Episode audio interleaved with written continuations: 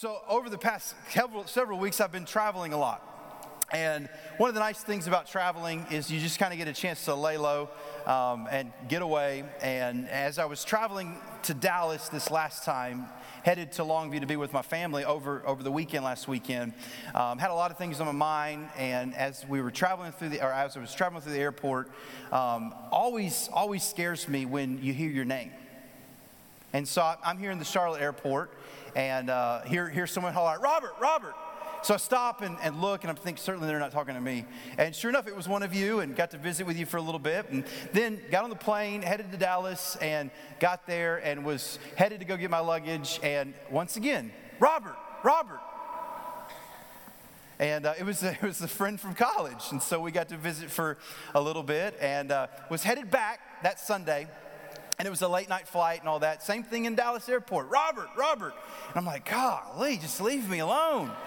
and um, so it was another person that I knew, and we got to visit for a little bit. Had, had a layover real quickly in Birmingham, Alabama. And when I arrived in Birmingham and got off the plane, I began to get all these notifications on my phone that my flight had been canceled. And just you hate that when it happens. I mean, you're stuck and you wanted to get home. I was so looking forward to sleeping in my own bed that night, and it's not going to happen. So um, I go up to the counter, they get me on another flight, and I'm then looking for how to get out, Uber to a hotel, and all that kind of stuff. And, and then someone says, Hey!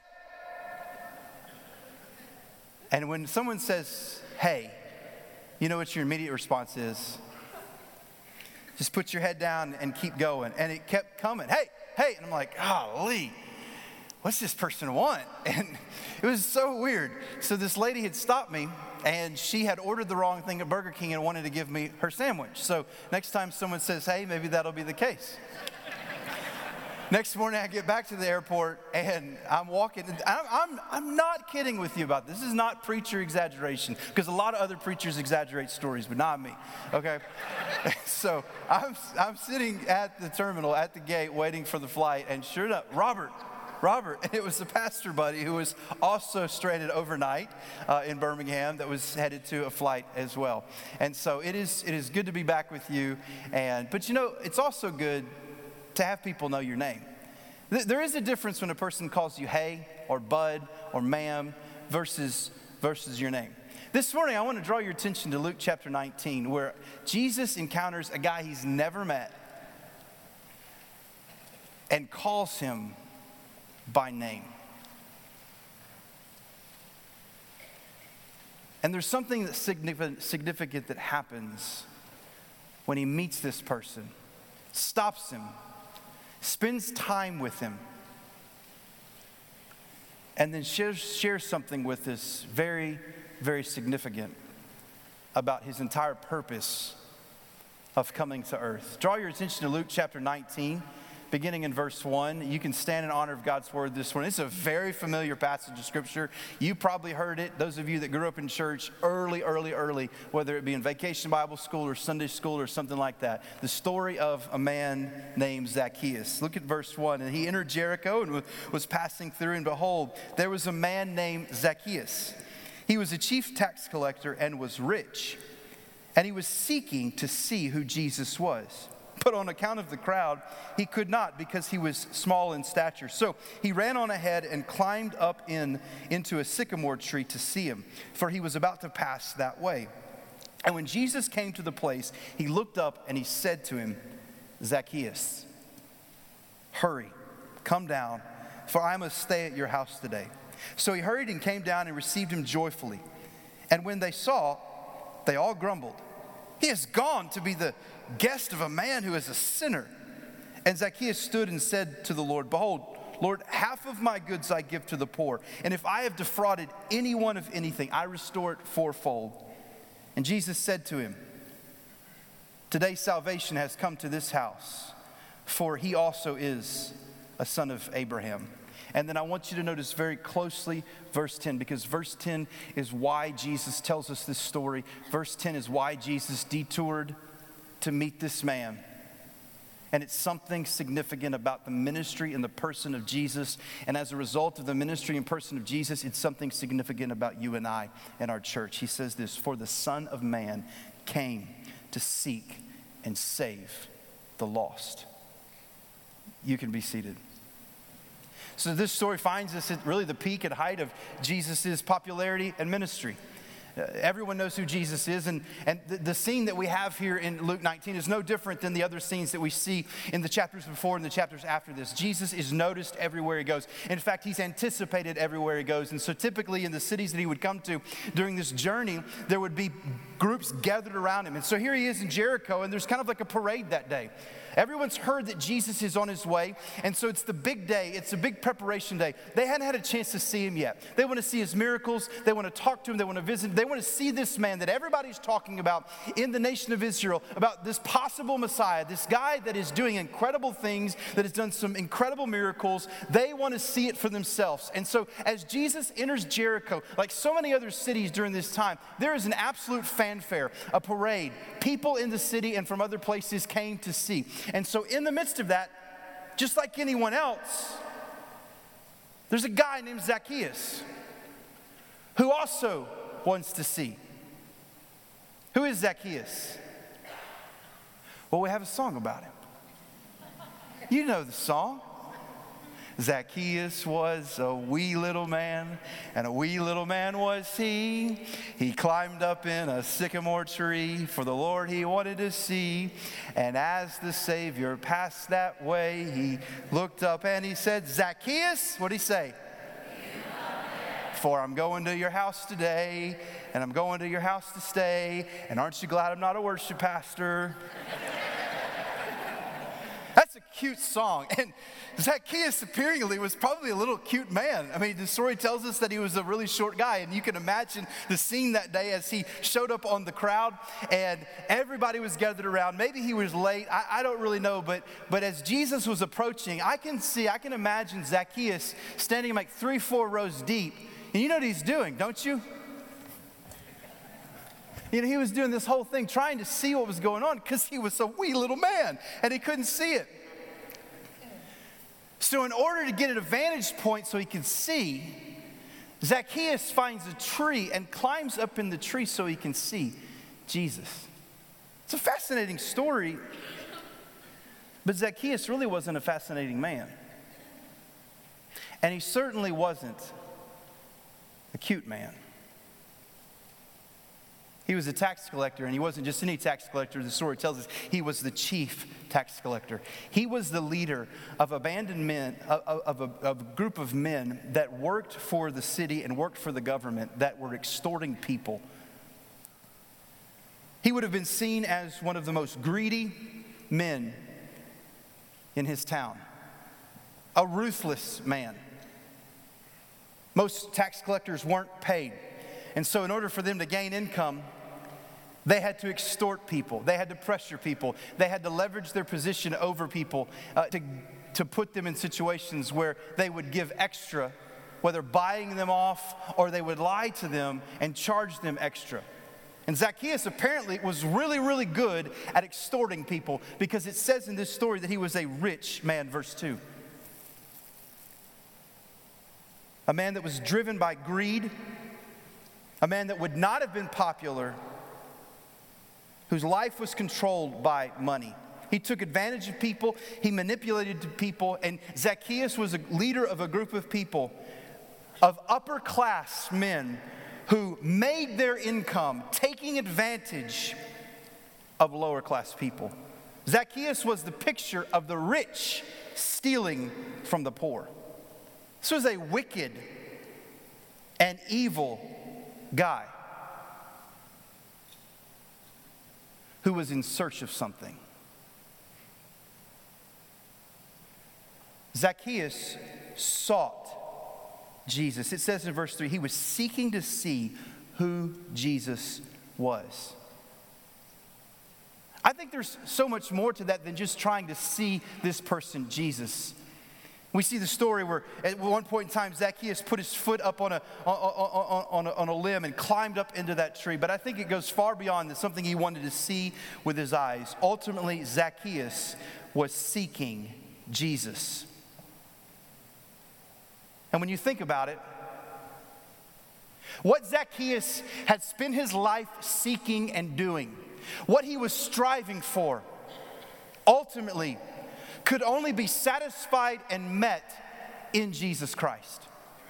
I think just like Zacchaeus, every person in this world, no matter where they grew up, no matter who they are, no matter what their background is, is ultimately seeking Jesus. Deep down inside of our nature, God has set eternity in us. And there is longings and there's passions and there are desires that all of us, no matter what background or culture you come from, you are pursuing. We're all pursuing joy, we're all pursuing happiness, we're all pursuing meaning in life and purpose, we're all pursuing companionship and friendship, we're all pursuing success, security. And we live our lives and we do what we do in order to attain and grab hold of all of these things in our life. But the scripture tells us, the gospel of Jesus reveals to us that ultimately the full satisfaction of all those things which we seek is found in Jesus. And so, whether you want to admit it or not, whether you realize it or not, we're all seeking Jesus. Now, some of us get to the point and place in our lives where we realize maybe the God thing has something to do with this. And so, as we seek Jesus, maybe we do certain things to try to get closer, to try to figure it out. We've gone to church, we've acted morally, we've prayed, we've watched religious programs, we've asked someone about faith. All of these things are things that we do in order to seek Jesus. There's not a person in the city of Charlotte that is not on a pursuit that ultimately winds up to Jesus. And the crazy thing is that after pursuing what that can only be found in Jesus, one day they will find it when they meet him face to face and realize everything I've been striving for and everything I've been working so hard for and everything that I felt like I was never quite getting was found in him. People seek Jesus, but the story isn't just about a wee little man that sought Jesus. The story is about Jesus who sought a wee little man. Long before Zacchaeus ever heard the name Jesus, long before he ever put his hand on that tree, Jesus sought Zacchaeus. See, the story of Zacchaeus doesn't begin in Luke chapter 19. It begins 10 chapters before this in Luke chapter 9. In Luke chapter 9, verse 52, a major pivot happens in Jesus' ministry and life. And in verse 51, it says this When the days drew near for him to be taken up, he set his face towards Jerusalem.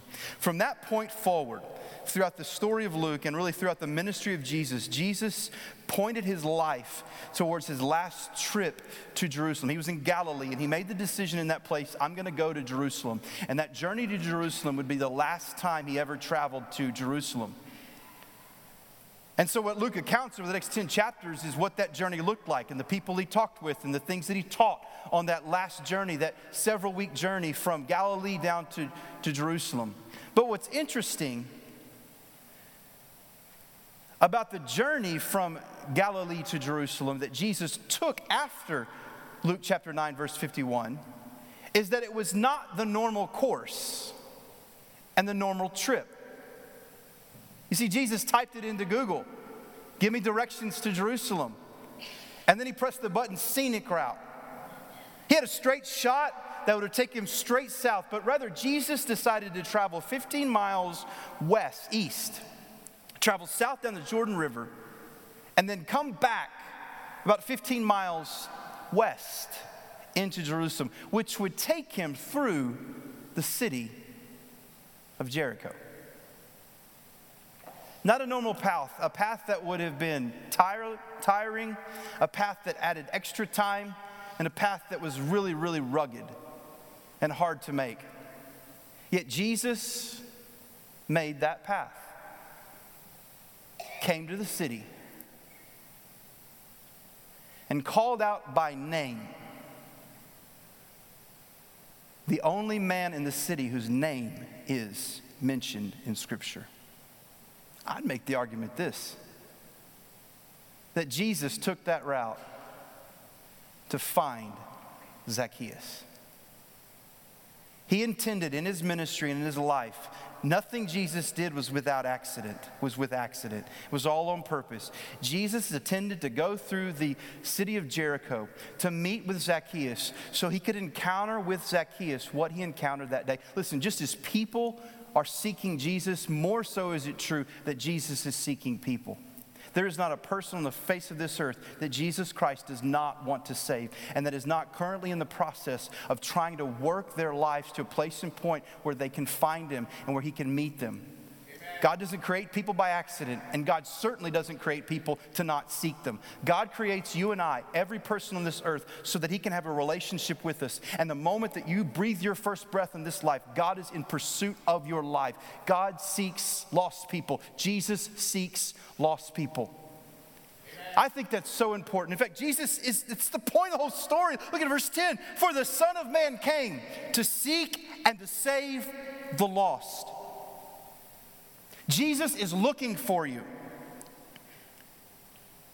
And while this very morning you may have climbed into your own sycamore tree of First Baptist Charlotte, I want you to understand that Jesus Christ is calling you out by name. He sees you, He knows you, and He wants you. Which is exactly what happens. Jesus says to Zacchaeus, Hurry, come down. I'm going to go to your house today. Jesus is seeking lost people. And you and I, as the church, need to understand this. Jesus has called us to follow him. Well, the trip that he's on in following him is to call lost people and to find lost people out to himself. And the places that he's put you, your neighborhood, there are people that God knows by name and that Jesus is after and is very intent of putting you in that neighborhood, putting you in that apartment, putting you in that workplace, is so that you would know their names too. And that you would join him in his pursuit of seeking them. You know, there was a day and time here in our culture, and I imagine it was no different than the culture that I grew up where you knew everybody on your street. Some of you don't remember those days because you're not old enough, but many of you remember you knew everyone on the street and you knew all their business too.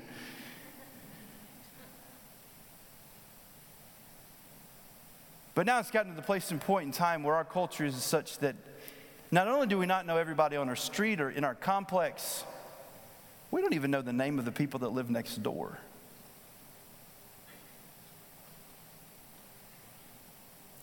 But Jesus does. Church, I think specifically what Jesus wants us to be first is to be people that care about people. Amen.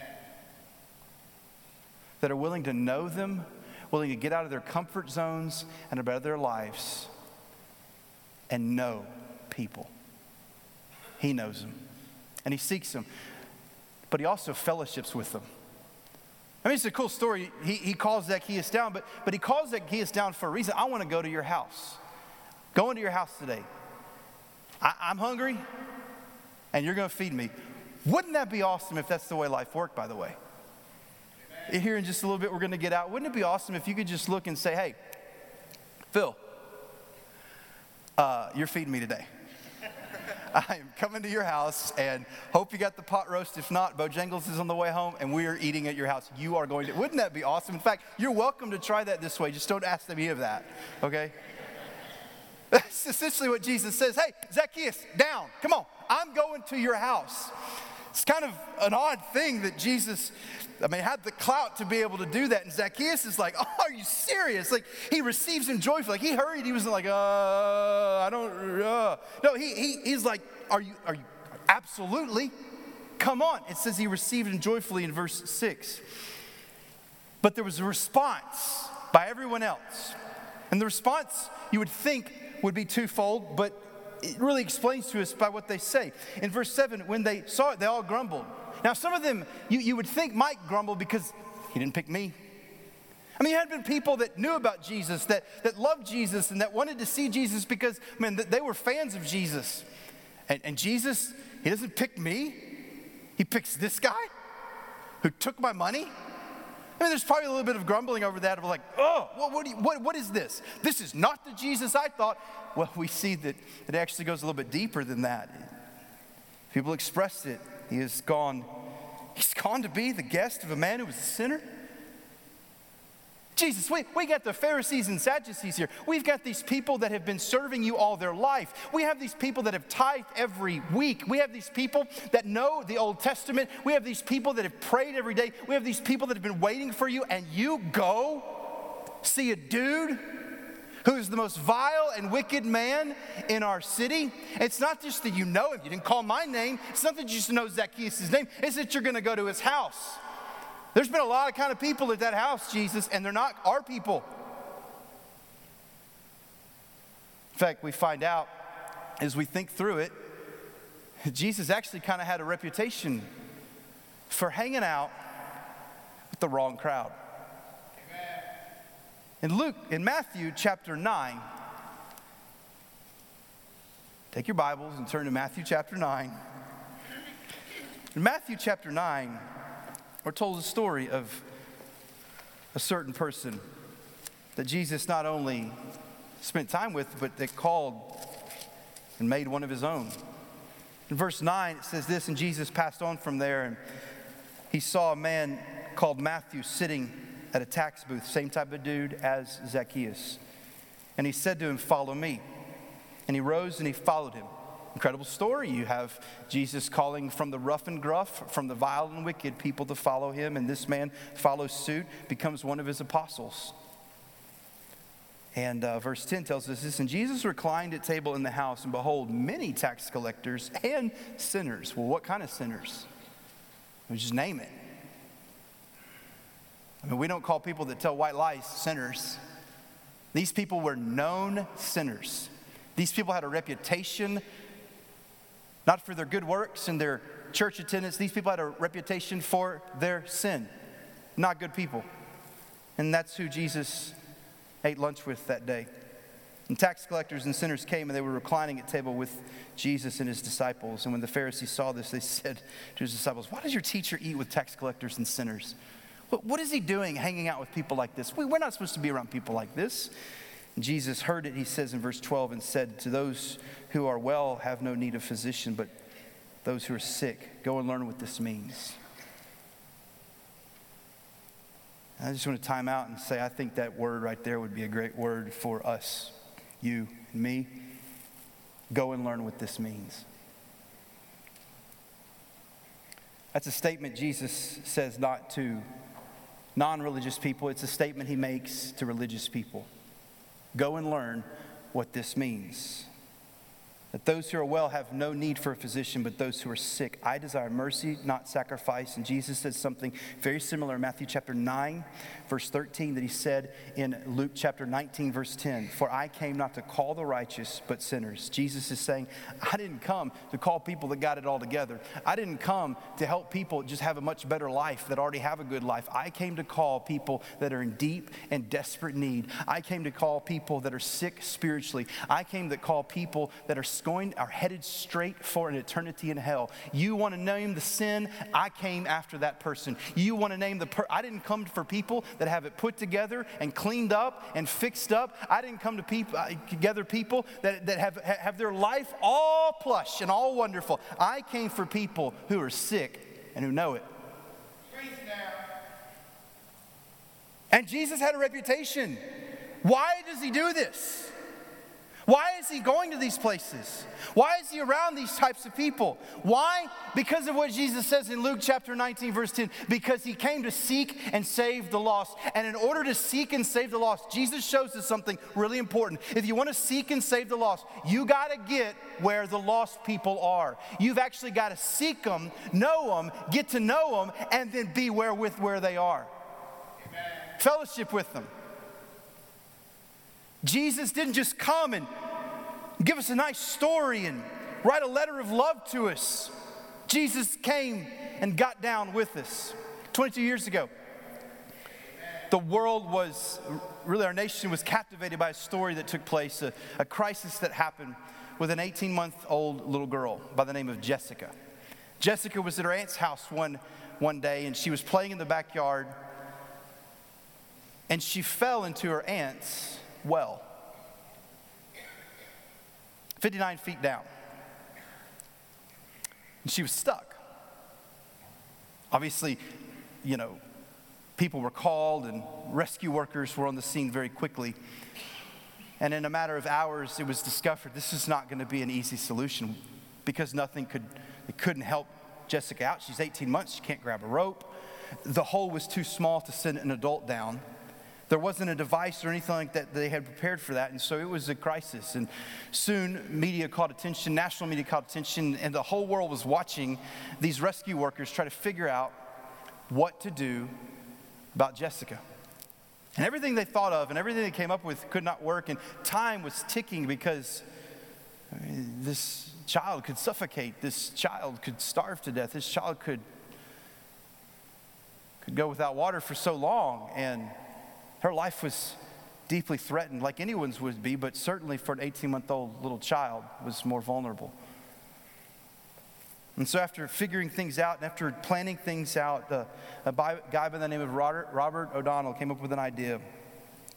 And a large drill was brought on the scene, and parallel to the tunnel that she was in, they drilled another bore, another hole, large enough for an adult man to be dropped down that hole. And they dropped him down that hole. And with shovels and everything he could use in such a confined space, including his hands, from his hole to her hole, he dug a tunnel. Crawled in with his hands, grabbed hold of Jessica, pulled her to his chest, and then was lifted up by ropes.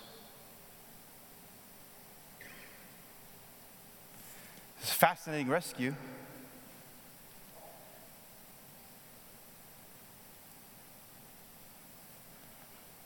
But it was a copycat. Because 2,000 years ago, in a much deeper hole, with a much more desperate circumstance, God dropped his son on this earth. And he became sin who knew no sin so that we could become the righteousness of God. And he reached down and he got on our level. He didn't ask us to climb up to him. He didn't ask us to clean up things for him. He got down in the muck and the mire to save us as we are, where we are. He came to be with us. Hey, when was the last time you got that deep and got that far with someone that doesn't know Jesus? Now, just to make a point here, Jesus spent time with these people, but Jesus didn't participate in what these people were doing. But he was still seen with them. He was still with them. He was still in their homes. And if Jesus had had a home, I imagine that's where they would have been with him. When was the last time that you intentionally had someone to spend time in your home, eat around your table that is far from God? And you picked them and you invested in them and then you invited them over. When was the last time that you reached out to that coworker and said, hey, let me take you to coffee, let me take you to lunch? When was the last time you thought, as you're driving down these roads around Charlotte, that changed names randomly? that the people in the car that cut you off and honked at you, they probably don't know Jesus. One of my favorite foods in the world is salt. I love salt. Salt is good with anything. It doesn't matter what it is, it makes it better. I love salt. You go to a restaurant, one of my worst foods is vegetables. I don't know who invented vegetables. I guess it was God. So it's good. I just don't like it. And uh, I mean, there is not enough salt in the world to make green beans taste good. And so when I order food at a restaurant, one of the first things I look for when that food comes to me, if there's vegetables on my plate, where's the salt? Because I know that if I don't have salt, it's not going to taste good. But listen, salt does no good just sitting there in a shaker. You know what you got to do? Pick it up, turn it over, and shake it so that the salt comes out of the shaker and permeates and saturates and, oh, makes it taste so much better. Your nasty vegetables. But it can't get on your vegetables unless it gets out of the shaker. You know, Jesus said he called you something. He name called you. You are the salt of the earth. Yet most of us as salt stay in the shaker. The majority of ministries that we involve ourselves happen in the walls of a church. The majority of people we know also gather in the walls of church. The, the closest friends that we have and the people that we spend the most time with and that we fellowship with the most are in the walls of the shaker. Jesus didn't come to come after people that are in the shaker, he came to come after people that are outside. And he spent his time with them, and he teaches us to do the same. Jesus fellowshipped with the lost, Jesus sought the lost. And Jesus told the lost the truth and showed them how to live. This is a cool story because something dramatic happens. Verses 8, 9, and 10, a major life change happens in Zacchaeus' life. They're sitting at dinner, Jesus criticized for it. And in verse 8, it says, Zacchaeus stood and he said Lord, Behold, half my goods I give to the poor, and if I've defrauded anyone of anything, I restore it fourfold.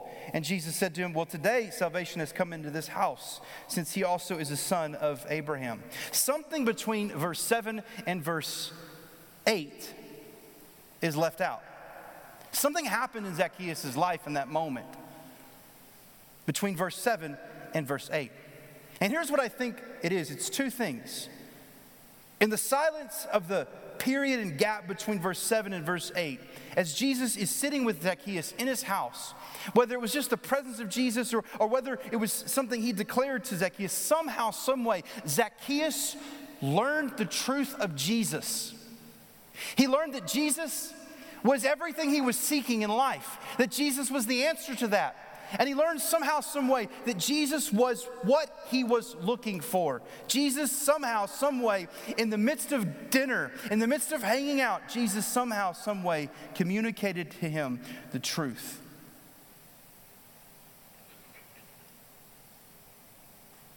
Because this man was changed. He went from being a thief to being a philanthropist. Jesus told Zacchaeus the truth, and Zacchaeus believed it. He was not saved, as Jesus declares in verse 9, because of what he did in verse 8. Because we know that's not the gospel, and that's never the message that Jesus taught. He gave an incredible amount of money, but that's not what saved him. He was saved by the only way a person can be saved by believing what Jesus told him by his relationship to him. That's the difference between religion and relationship. You see, religion of the Pharisees and Sadducees and religions of modern day America and modern day many churches is you do this and you'll be okay. But that's not the message of Jesus. The message of Jesus is not you do this and you'll be okay.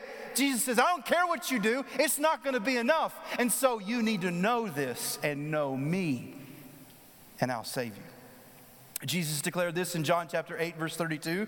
You will know the truth, and the truth will set you free. In John chapter 14, verse 6, we read it this morning, and he said to him, I am the way, the truth, and the life, and no one comes to the Father except by me. You are not saved by knowing how to be religious, by knowing how to do moral things, by owning a Bible, by saying a prayer, by having a Christian friend, or doing Christian things, or dressing like Christians. Religion is about doing, but a relationship, a saving relationship, is about knowing. And you are only saved by knowing and believing the truth of Jesus Christ. And some of you need to hear that this morning because you think that what you are doing will get you to heaven. And I want you to understand very clearly that nothing you do will ever gain you a breath in heaven. Rather, what you do will gain you an eternity in hell. But what Jesus has done is everything and it's the only thing. And by trusting and believing that, that is how a person is saved. And it's a really important point here for us too. Something happens between verse 7 and verse 8 where Jesus tells the truth to people. He didn't just hang out with him, he didn't just fellowship with him, he didn't just know him. Jesus spoke the truth to him. Jesus abandoned that dumb philosophy preach the gospel and use words if necessary. That's a great point. You need to live a life that reflects what you believe. Amen. But let me tell you something words are absolutely necessary because Jesus saves by truth, not by actions. And people don't know the truth unless they hear the truth. And how are they going to hear the truth if God's people don't speak it and don't share it? Somewhere along the way, what Jesus has called you to do, and that relationship with your neighbor, and that relationship with the person you work with, somewhere along the way, Jesus is calling and commanding you speak up. Tell them who I am and how they can know me. Because that's what's going to change their lives. You are not going to change their lives. The truth of Jesus does. He tells him the truth somewhere and he shows him how to live. I don't know where Zacchaeus got the idea, but as he comes encounter with the truth of Jesus Christ, as he turns his life over to Jesus Christ, Zacchaeus begins to realize some things about himself. I'm greedy. I've done some bad things. I've hurt a lot of people. And that's not like the man that I'm sitting with right now. It's so opposite of him. And I want to be more like him. And I want to be closer to him. I don't know if Jesus commanded Zacchaeus or Zacchaeus began to figure it out on his own as he looked at the nature and character of Jesus, as he realized he had no business sitting with Jesus that day, but yet Jesus had sought him out and spent time with him. Somehow, some way along the way, Zacchaeus not only got saved, but was shown by Jesus how to live. And so he makes drastic, immediate changes in his life because of what he believes about the one that's sitting in the room with him. Half his goods he gives to the poor. If he's defrauded anyone, there's no if about it. He's defrauded everyone. I'll repay it fourfold. I don't know the percentage of that income of Zacchaeus that was gone in that moment right there, but Zacchaeus rearranged his life because of the person of Jesus Christ. You See, Jesus showed him the truth and he showed him how to live the truth out in his life. We have evangelism and we have discipleship in the person of Zacchaeus in verse 8. Our calling as the church is not just to bring people to the altar to meet Jesus. Our calling as the church is to stay there with them and walk with them as they go to follow Jesus and show them how to do it just as important as the evangelistic ministry of a church and sharing the gospel of Jesus Christ with people, so too is the discipleship ministry of the church. Just as important as the outreach events we do to encounter people and get around. This afternoon, when we go do Share Uptown, Serve Uptown, just as important as that is, so is the fact that there are life groups happening around the city tonight. And there were Sunday school classes happening this morning in this building. That is vitally important too, because it's not just our job to tell people who Jesus is, it's to show them how to live for him and with him.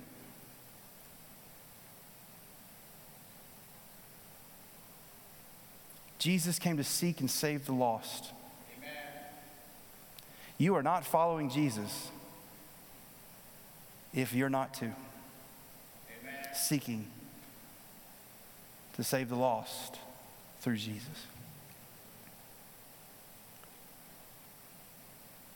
All around you, there are people in their own way climbing up a sycamore tree. For some of them, it's the sycamore tree of success, and some of them, it's the sycamore tree of joy, and some of them, some of them it's the sycamore tree of alcohol and of drugs, it's relationships, uh, it's, it's companionship. They're, they're climbing up a sycamore tree to see what they can see. And what they're ultimately looking for can only be found in Jesus.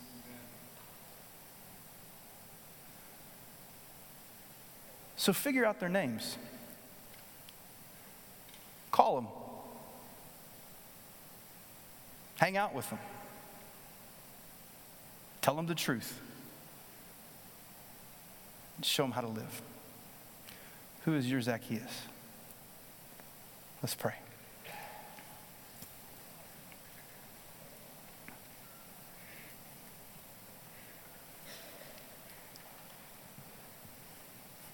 For some of you this morning in this room, Jesus is calling your name. In your heart, he, he is shouting out your name. And what's more, behind that name is that He knows everything about you. He has, he has sought you out from the day and the moment He decided to create you. And this morning, He is saying, Come down. Would you do that this morning? Would you climb down your tree and come to Jesus? He wants to save you. He has come all the way from heaven and He has pursued you to save you. He has done what is needed to be done in order to save you. Would you give Him your life? Would you turn over your life? You will never get to the top of that tree. You will never find what you are seeking. So Jesus brings it to you in Himself. Would you accept it this morning? In a moment, we're going to have a time of invitation. Our ministry team is going to be available. And if you're ready to come down that tree and give your life to Jesus Christ, I want to ask you to do something this morning. When we stand, you step out from your chair, your pew, and walk down this aisle. We'd love to share with you and walk you through trusting Christ as your Lord and Savior. There's nothing to be embarrassed of. Jesus is calling you. Answer that call. For others of us this morning, maybe this morning we need to repent of the fact that if we don't know a whole lot of Zacchaeuses, we've not spent time with them, we've not invested in them, we've not taken time out of our precious lives to pour into them. And we as a church need to think about the fact and the truth that is what we do, is it all about us and is all about what's in the shaker or is it really about what's outside the shaker? Heavenly Father, we thank you so much for that at some point in time, You've called us by name. And Jesus has saved so many of us in this room. And so, as we follow him, I pray, Lord, that our eyes would see what he sees, and Lord, that our, our minds would know the people that he knows, and that just as he wants to be with them and wants to save them, so too, I pray you would give us the heart to do that as well. Help us to get out of our holy huddle, our circle of Christians and to step out in the lost and dying world that you've given us and you've called us to and you've placed us in. Use us, Lord, to seek and save that which is lost. It's in Jesus' name we pray.